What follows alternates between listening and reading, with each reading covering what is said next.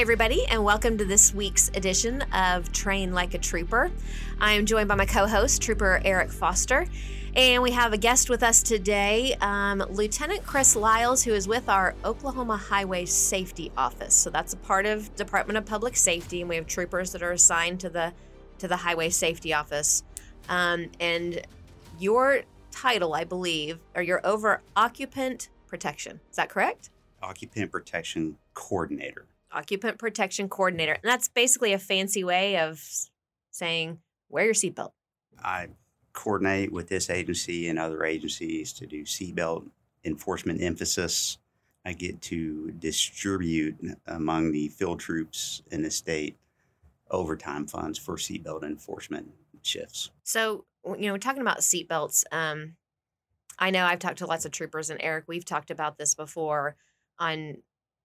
we're like, oh, it's just a seatbelt, or people don't think about it very much on just how important that is and how much that single factor plays into crashes that you guys investigate and that you see every day. And I know as troopers, the crashes I've worked sometimes that are a major injury crash were slow speed, and we find out later it's just because they didn't have their seatbelt on. They didn't have something so simple just to strap it down to keep you in the passenger compartment of the vehicle, which is designed to take the impacts. And a lot of times a slow speed will cause a great injury if they're not wearing their seatbelt, where they would have no injury at all if they had been, just secured. As far as technology has come with cars, they are safer now than they've ever been. Still, the seatbelt is the very centerpiece of the safety of that car. It is all built around that passenger restraint system. The airbags don't function as designed if you're not wearing a seatbelt. The crush zones don't work without your seatbelt. So every safety system in the vehicle is built around the seatbelt. Revolving around that, something that's not even technical at all compared to all the other gadgets and things we have in the cars today. Exactly. It straps you into the seat, and it keeps you from moving out of that seat and, more importantly, out of the vehicle. Let's kind of start with the basics, Lieutenant, and kind of tell what is the law in Oklahoma when it comes to seatbelts? If you're in the front driver or passenger seat of a passenger vehicle or commercial motor vehicles, you have to have your seatbelt on. And it has to not just be worn, it has to be worn properly. So we see a lot of people wear the shoulder strap underneath the arm because they don't like it rubbing on their neck or something like that, but it has to be worn over your shoulder, and that's by design. And it's because if you wear it under your arm, the seatbelt does not go across one of the strong points in your body, which is your sternum, and you actually get injured, other injuries outside of this crash itself from the seatbelt when it's not worn properly. This has been something that I know different groups in our state have tried to change, but we do not require people in the back seat to be buckled up, no matter their age. Children under the age of 8 have to be in seatbelts or child restraint system anywhere they are in a car. But right now, the current law in Oklahoma, and there's been a lot of work to try to get this changed through our legislature. If you're 8 to age 17, you're not required to be restrained in the backseat of a car. You've seen this played out, I'm sure, in crashes that you guys have worked where... Have you seen it where there are children in the back that were not buckled in? Either they weren't buckled in or they were improperly buckled in with the child safety restraint systems. I can think of several really bad crashes and even fatality within the last 2 years where an infant was injured or even killed. They were in a car seat, but the car seat was not. They weren't properly restrained in the car seat, and they were able to slip out. And I know that, there's been it's been difficult to get that law changed in our state. And, we talk about that this is a law in our state, but there are a lot of people, in our state and I guess around the country that don't agree with that law or don't agree with the government's ability to require them to do that. They feel like it's a personal choice. That's where a lot of people feel that way. They absolutely do. I don't want to infringe on a person's rights or their personal choice, but I've made enough notifications to family members, and I think at that point in time, they would say, I really wish they would have had their seatbelt on. It's a personal choice, but I bet they wish that law was enforced a little bit stricter on that particular occasion. And I know, Sarah, you and I have talked about, you know, a specific crash that I worked, you know, many years ago where it was a slow speed. It was two teenagers driving in a pickup truck, single cab pickup truck.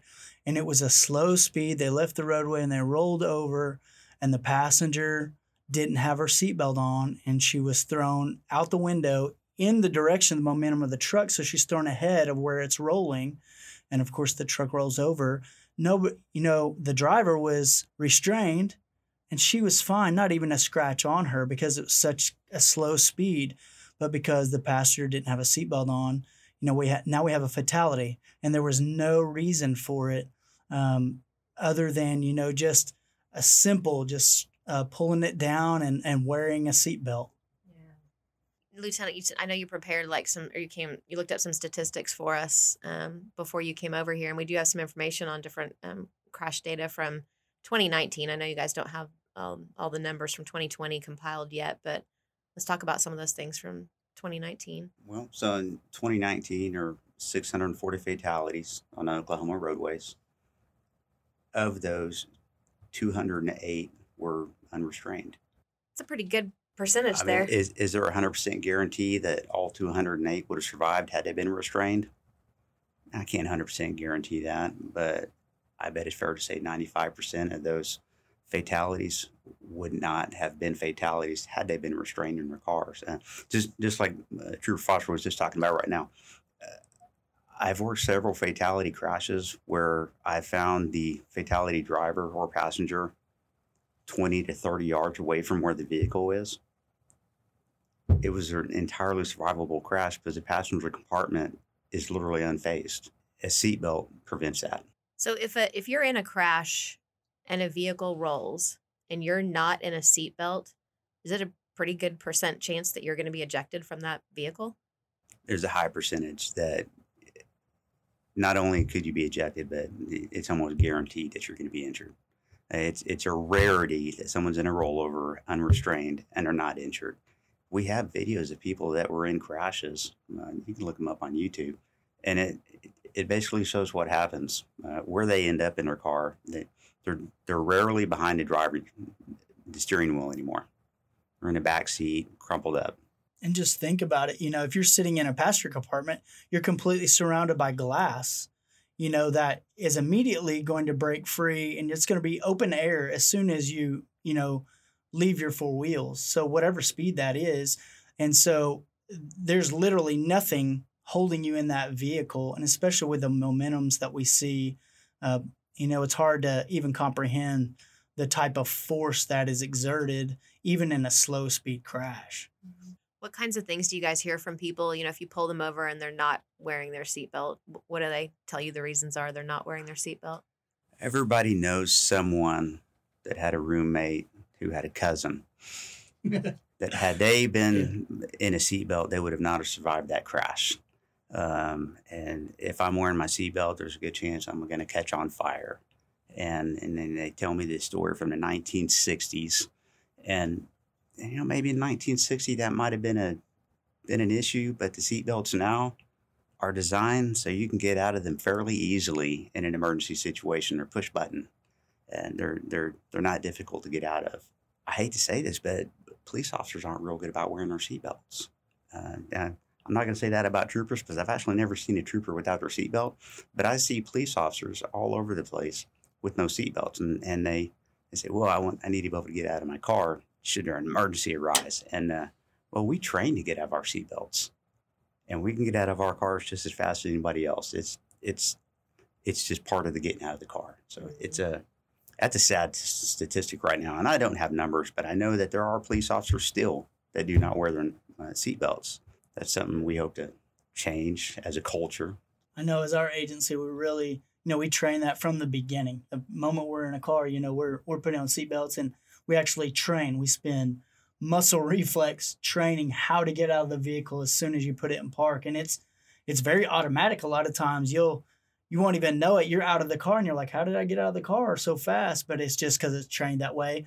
And anybody can do that. I mean, it's the same thing with putting the seatbelt on. You know, it'd be hard for me to remember too if it wasn't a habit. You know what I mean? So when you get in and you put it on, it's habit, and it keeps you safe. one of the things I hear is the same thing. Oh, man, if it catches on fire or if I accidentally go into the water, you know, like when I hear that, they're not even around water. But if I go into water, I might be trapped, you know. And we know that a half of 1% of all crashes are in a fire or water. So, I mean, statistically, that is not even a good argument. It is so rare for a vehicle to explode on fire because we're designed not to. There's safety features to prevent that. So it's I can't think of a time where I've seen a vehicle where it appeared to explode on fire. I've seen burned vehicles, but it didn't happen at the snap of a finger. And if it did, it wasn't the seatbelt that,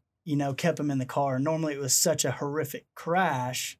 The seatbelt's not a guarantee. I mean, if you center punch a large tree at a very high rate of speed, that may not be a survivable crash. But if you didn't have your seatbelt on, it's guaranteed not to be survivable. And I know you've heard this too, Lieutenant, but I've had people say, well, I'm just going around the block. You know, my house is right there. I'm just going around the block. And I'm on city streets just driving 25 miles an hour going around the block. And we know that, you know, a lot of crashes happen within 25 miles of at home at speeds of less than 40 miles an hour. You know, and so the statistics just show us that that's not even a very good defense. You may be going around the block at 25 miles per hour, but that doesn't say that there's not another car out there being driven at 70 miles per hour down that same street that's not going to find you. Right. You ever pulled somebody over before when they weren't wearing their seatbelt, but then when you got up there to talk to them, their seatbelt was on? Yes.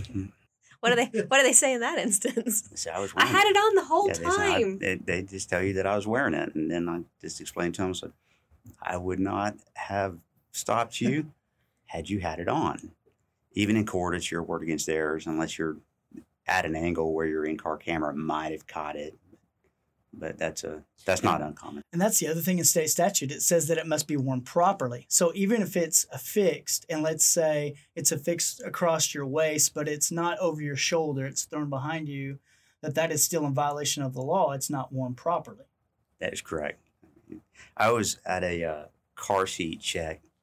A driver pulled up, not to the car seat, but right there to ask him for the directions. The seatbelt was literally buckled behind her. Did you ask her about it?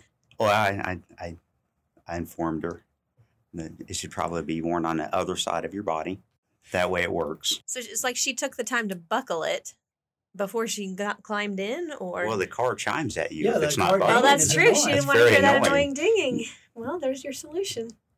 So do you participate in a lot of, you said car seat check. Is that something that you do as well? I do with Safe Kids Oklahoma. That is an organization that trains child protective seat technicians to properly install child restraint systems, because they're actually way more complex than you might know. And they train and certify people to be able to do that. And they have car seat checks where anybody can either schedule an appointment to have their seats installed correctly, or oftentimes they have them where you just drive up and say, hey, can you inspect my car seat?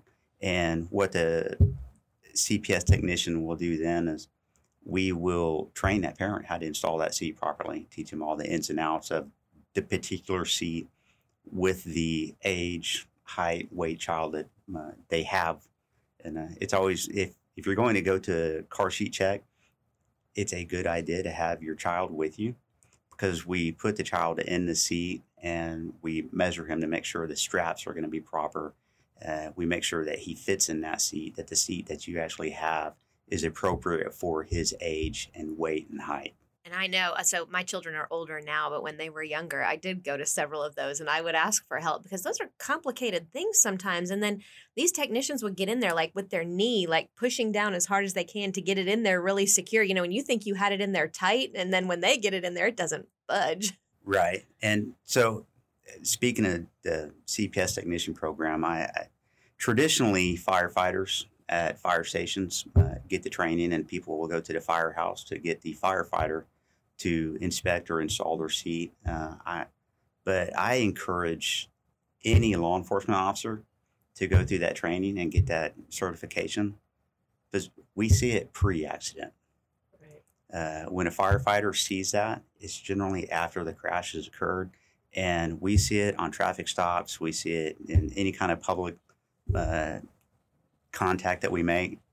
And we can actually solve that problem before it's exacerbated after the crash. This is a forum here, but I would say that every law enforcement officer, if he doesn't at least go through the Child Protective System Technician class to find some training on it, so he can look at a seat and say, there's obvious problems. I can fix this. And that'd probably save a few lives in and of itself.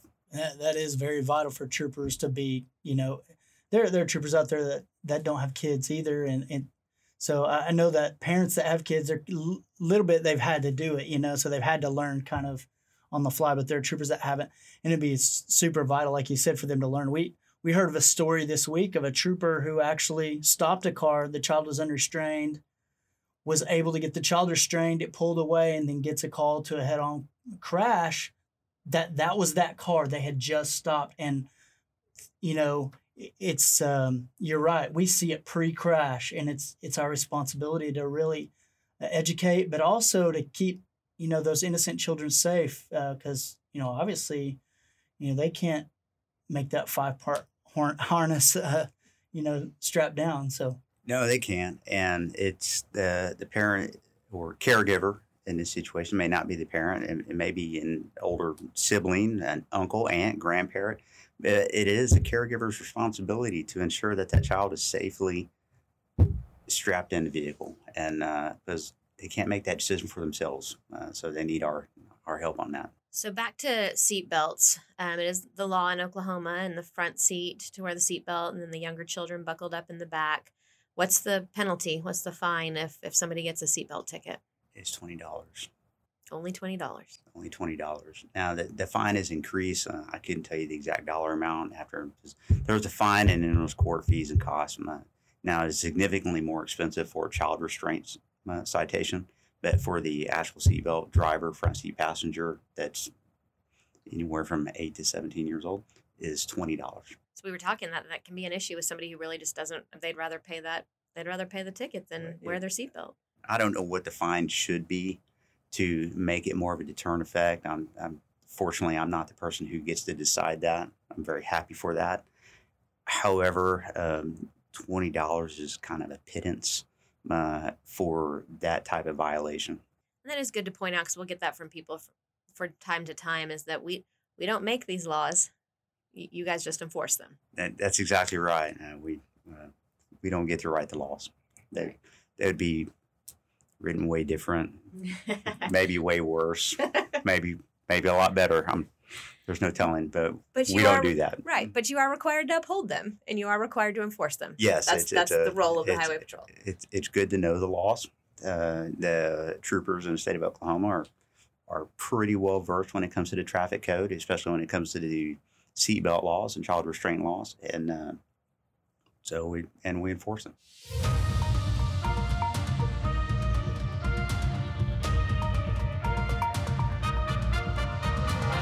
Now it's time for our question of the day, brought to you by the Oklahoma Highway Patrol. Lieutenant Perkins, today's question is, if I'm only doing 5 over the speed limit, am I going to get pulled over? I mean, it's only 5 miles per hour.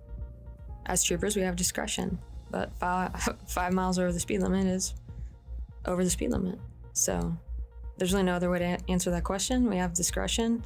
I guess the answer is, if you're violating the law, fully expect to get pulled over.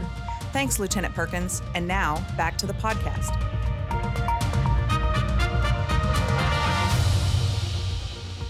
What about age range? Are older people more or less likely to wear their seatbelts? Are younger, kids who just got their licenses, are they more apt to wear their seatbelts?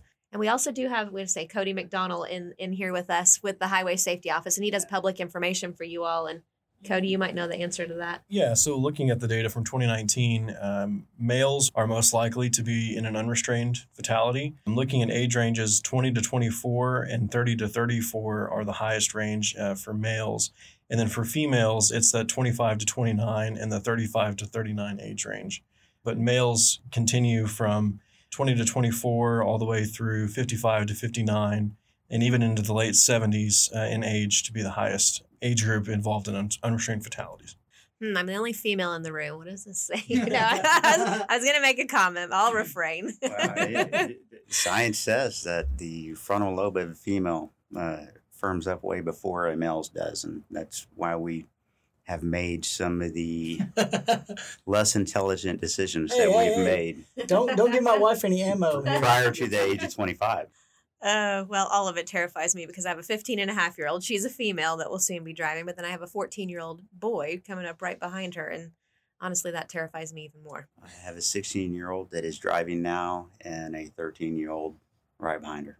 And the real lesson is, you know, I've got preteens as well, and you tell them, hey, look, you might be making the right choice, but you aren't making the choice for everybody else. So you need to do what you can control, because there are people out there that really don't care about you. So take care of yourself, you know, do what you can do.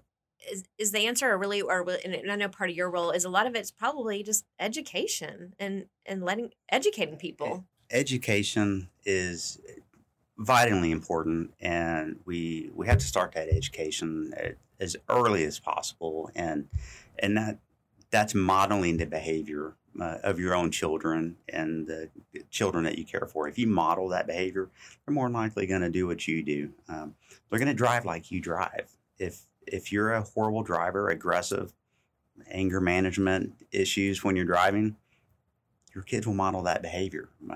We are their mentors by default, not always by choice. You don't get to pick your parents, but your kids are going to reflect their upbringing by you. And we have to start early. We try to get in schools. Right now in the state of Oklahoma, there's a OK Safe project in high schools, and SAFE is an acronym for Seatbelts Are For Everyone. And right now there's only 9 participating schools for this year throughout the state. And they're kind of spread out. But so these are teen groups within the high school that educate their peers on the practice of driving safely, wearing your seatbelts. And so the last week of February and the first week of March, there's a 2-week special enforcement period where we're going to be targeting seatbelt enforcement in the areas where those schools are. And in a perfect world, we're not going to write any seatbelt tickets. Right. But we know we don't live in a perfect world. So we're probably going to find some people that are unrestrained. Hopefully not the kids that are part of these programs, because it's actually a Highway Safety Office sponsored program, so we're going to put some effort into that, and we hopefully, depending on the pandemic situation, we might be able to get into some of those schools and preach the wearing of seatbelts. Well, that's cool. That's the last week of February, and then you said that's scattered throughout the state. There are several schools up in the northeast part of the state. There are several in the southeast part, and there's kind of central east. It's more eastern. I don't know why. I'm not sure about the logistics on that, but there is a coordinator for OK Safe. That's office out of Edmond at the DCCCA Incorporated. I do not know what that acronym is. But she helps these groups get organized and puts a lot of effort into it, and it's an extremely difficult thing to do right now during the pandemic, because the schools, if the kids are actually going to school, they're closed. We're not coming in to have access to the students to have these conversations with them. We're going to try to, I think, organize a virtual. You know, I'm not sure how that is going to work at this point in time. Well, and you talked about modeling it for, from parents modeling it for their kids, but I'm sure that peer-to-peer and using peer pressure goes a long way too. If you see that other kids your age are doing that. Absolutely. And I'm going to tell you right now, the cool kids are wearing their seatbelts. There you go. You heard it here first. Right. One of the neat things about the Oklahoma Safe program and what they do in the Oklahoma Challenge, they do an observation survey of the students. So the students will go out there with their reflective vests and clipboards, and they'll watch other students, faculty, parents coming through the drop-off lines or coming into park at the schools, and they'll mark down who's not wearing a seatbelt and, in just numbers. And then they'll do their programs throughout the year. And then at the end of the year, they go out and do that observation survey again to see how big of an impact it has on the students and on the faculty and staff. And it's really interesting to see those reports come back and see how big of an impact that peer-to-peer instruction has had and how big of a change it makes within the population there. It's really, really interesting program. And there have been some campaigns run. I know what, Click It or Ticket. Yep. Click It or Ticket is a national campaign that runs during the month of May. And that's something that law enforcement agencies around the nation participate in. And it's sponsored by the National Highway Traffic Safety Administration. And each year in Oklahoma, we have at least 100, 150 agencies, including the Highway Patrol, that put extra officers and boots on the ground just to look for seatbelt use and write those tickets. And like Lieutenant Lyles said, it's a $20 ticket. At the end of the day, it's not about collecting $20. It's about making sure that all those people go home safely at the end of the day and they make it to and from where they're going each day.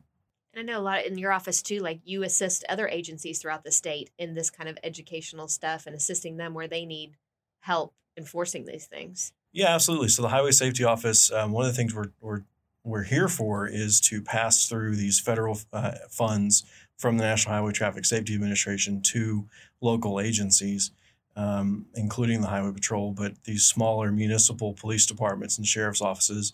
Those are the ones that get a lot of our funds just for this overtime enforcement.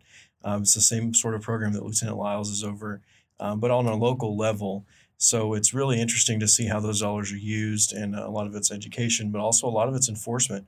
And it's not just seatbelts that we work through, but it's impaired driving, motorcycle safety, and distracted driving. But occupant protection plays a big role in that. It's something that Lieutenant Lyles mentioned earlier is police officers not wearing seatbelts.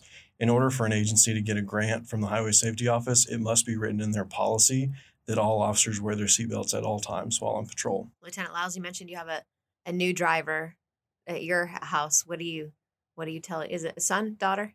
Daughter. Man, being the daughter of a state trooper, I think you better be on your toes. He's smiling. That is the you would think, right? But she's mature. She's smarter than I could ever dream of being at that age, and I try to model the best behavior that I can driving. Kind of a driving nerd as it is.